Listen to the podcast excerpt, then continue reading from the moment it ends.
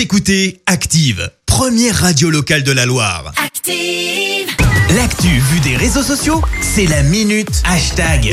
6h52, on parle buzz sur les réseaux Clémence. Ouais, ce matin, on parle d'un sujet plutôt grave parce qu'on va parler tweet raciste au cours de l'Euro. Alors bon, je vais pas remuer le couteau dans la plaie, hein, mais on a donc été éliminé en huitième de finale face à la Suisse. Sauf que bah forcément, quand on perd, bah on a la haine, hein, faut le dire les choses. Alors il y a eu les petits montages un peu drôles du style la France est en quart, direction Clairefontaine, Ça, ou c'était encore très drôle, ouais. cadeau pour Mbappé pour qu'il s'entraîne à tirer les pénalties avec un mini euh, baby Ah oui. individuel. Ces petits trucs humoristiques, d'ailleurs, vous pouvez les retrouver sur notre compte Instagram. Mais non, ce qui est plus inquiétant, c'est qu'il y a aussi eu des messages racistes publiés juste après la défaite. Ça se passe notamment sur Twitter où Kylian Mbappé a été traité de nègre.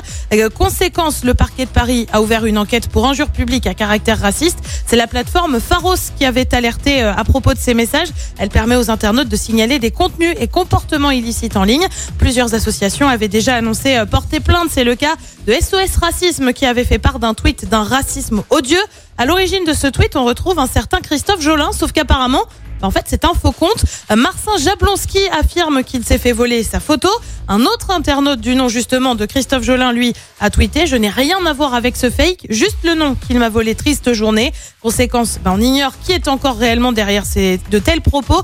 Mais en attendant, nous, on n'a qu'un truc à vous dire ce matin. Avoir la haine parce qu'on perd un match de foot, c'est ok, mais rien ne justifie les injures racistes. Ensuite, les gars, ok, on a perdu en huitième, mais dans le fond, tout ça, eh ben, c'est qu'un jeu.